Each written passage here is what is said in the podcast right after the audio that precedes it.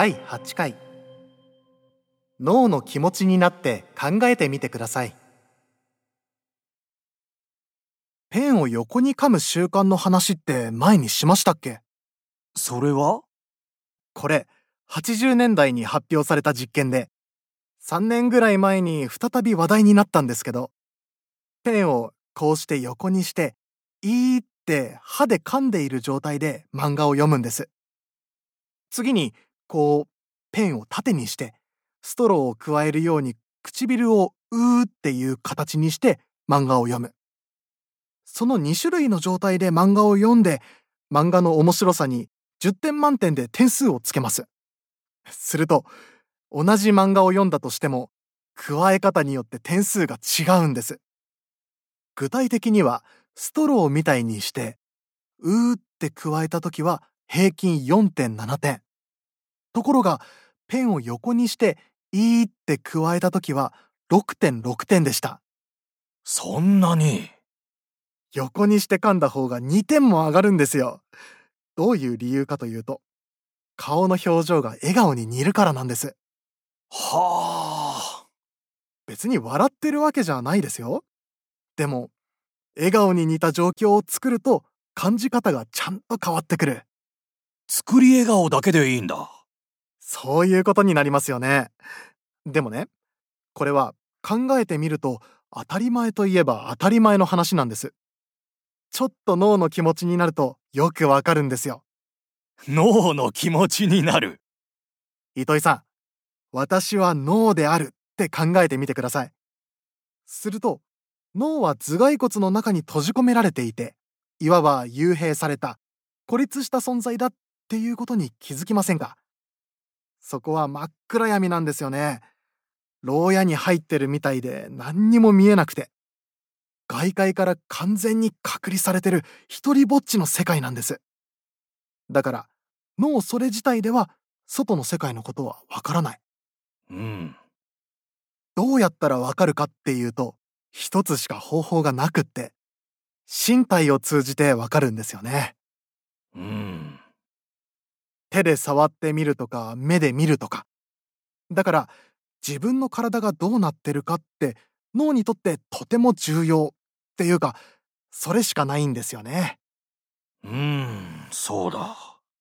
となるとこうやって「いい」って噛んで漫画を読んでる時のその瞬間の脳の気持ちになって考えてみると今脳に入っていく情報が2つありますよね。笑顔を作っているようだということ。それから漫画を読んでいるっていうこと。笑顔と漫画というこの2つの事実を最も納得できる形に結びつける説明って漫画が面白いしかないんですよね。はあそうか。いやそうですね。参った。拍手だよ。だから糸井さんがさっきおっしゃった明るくしているというだけでも大事っていうのはまさに正しいと思うんです。いやーなるほどなさらに言うと先ほど糸井さんはポジティブでいこうっていうとなんだか怪しい印象があるともおっしゃってましたけど確かにこういう実験っていうのはサイエンティストから微妙な扱いを受けるんです。脳科学というよりは心理学や宗教として扱われるというか正確には実験心理学って言われるんですけど。なるほど。でもですねこの実験については昨年の6月に脳研究としてのメスが入ったんです。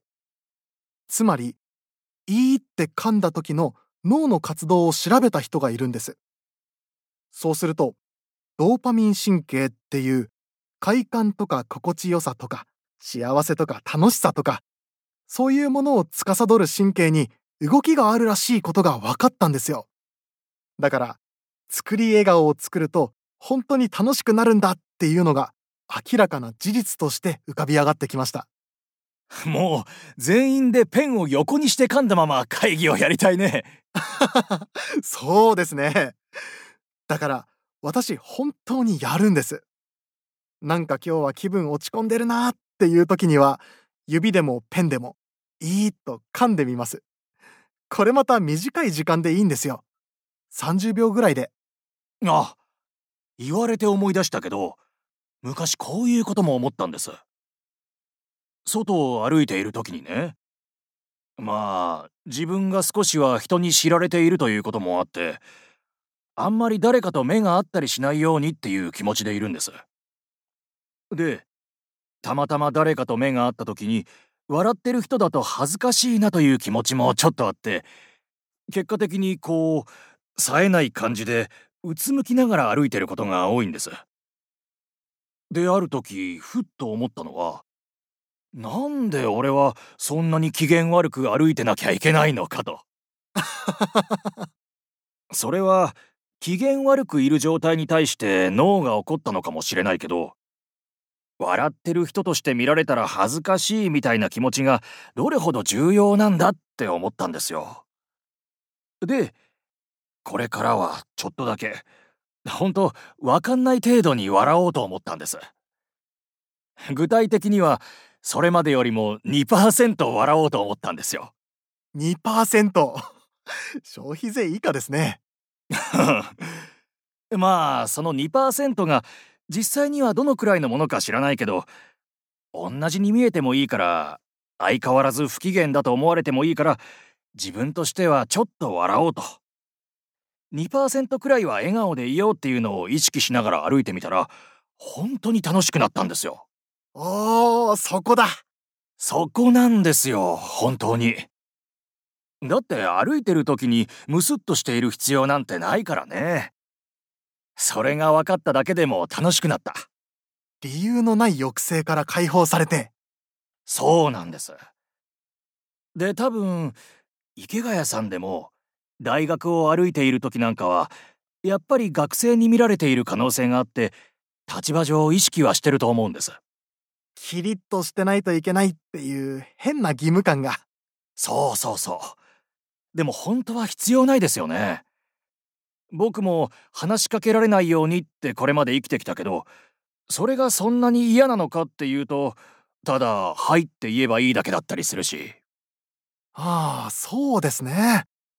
改めて考えてみれば、こだわる根拠なんてそもそもないわけですよね。っていうようなことが、さっきの真っ暗闇の中で一りぼっちの脳の気持ちになって考えるっていう言葉ですごくよくわかった脳には自分の身体のことしかわからないんですよ。だから私最近思い出し笑いを隠さないようにしてます。電車の中とかでも。いやあ まあはっきり言って一人でニヤニヤしてる人って気持ち悪いかもしれないんですけどね。でも例えばスマートフォンとか見ながら笑っちゃったりした時ももう隠さずにニコって笑うようにしてます。だってもったいないじゃないですか。そうですよね。